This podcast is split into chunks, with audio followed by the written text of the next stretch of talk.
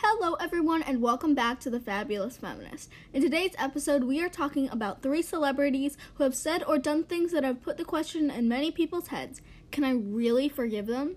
First up is the author of the worldwide phenomenon Harry Potter, J.K. Rowling. According to NBC News, she published a blog post that many people call transphobic.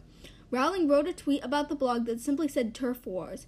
TERF means trans exclusionary radical feminist, and many people are saying this term applies to Rowling, as she seems to be a feminist who does not support transgender rights. She may say she's a feminist, but to me, being a feminist means you support all women. Transgender or not, they're still women and they deserve the same rights. The beloved author says that the origin of these claims that she's transphobic are that she supported a tax specialist, Maya Forstater, who posted transphobic tweets. She then said she made some missteps on Twitter that sparked more anger towards her. I knew perfectly well what was going to happen when I supported Maya, the author writes. She claims she was told I was literally killing trans people with my hate. In the post, Rowling says she needed to speak up about her worries about the new trans activism. She is concerned about the huge explosion in young women wishing to transition. When you throw open doors of bathrooms and changing rooms to any man who believes or feels he's a woman, she states, you open the door to any and all men who wish to come inside, she says. This is the simple truth.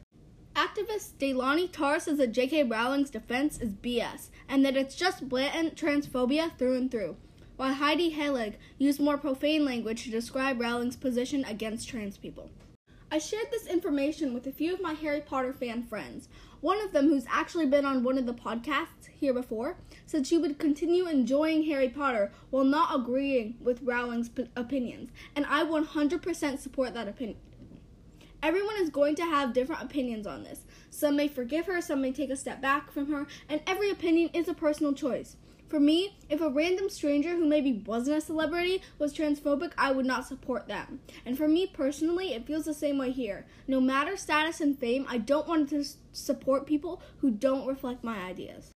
Another celebrity we are talking about today is Taylor Selfridge from Teen Mom OG. Selfridge is a former TV star whose baby special was canceled and was fired from MTV after 2012 tweets resurfaced, USA Today states. Selfridge wrote several offensive tweets against African Americans, like this tweet that states, I won't greet black people because they scare me.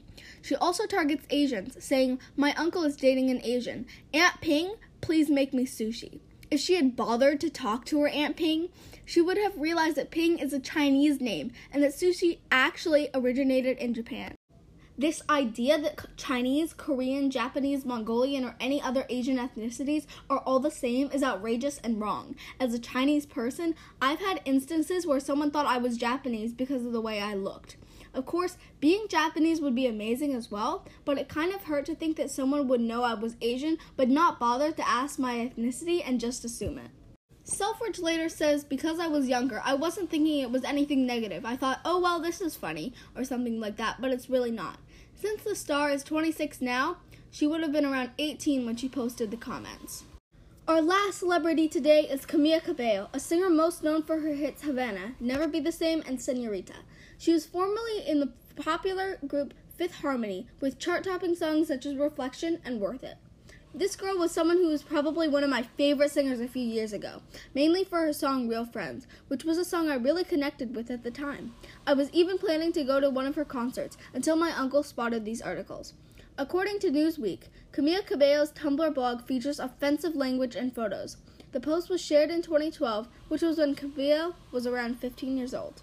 Since then, this Tumblr has been made inactive, but a Twitter user took screenshots of the post and added them to a Twitter thread. Many of the posts make fun of minorities. She makes fun of Mexican, African American, and Asian people. Cabello also made fun of Rihanna being a victim of abuse. She makes fun of many other singers, such as Taylor Swift. Some of these posts she reblogged from other users. Cabello later apologized for her actions. I used language that I'm deeply ashamed of and will regret forever. I was uneducated and ignorant, she says. I apologize again now. I wouldn't ever intentionally hurt anyone, and I regret it from the bottom of my heart. After hearing this, I decided not to get tickets to the concert, which would have been canceled anyway because of COVID 19. It's a personal choice whether to forgive someone or not, like it is anywhere. Sometimes, if you are a fan of someone, it may seem easier to forgive them. For me, you have to answer this question and answer it truthfully. If this was not someone I admired, would I be able to forgive them? That's all for today's podcast. I really hope you enjoyed this and learned something from it. I would love it if you all could share this podcast with someone today.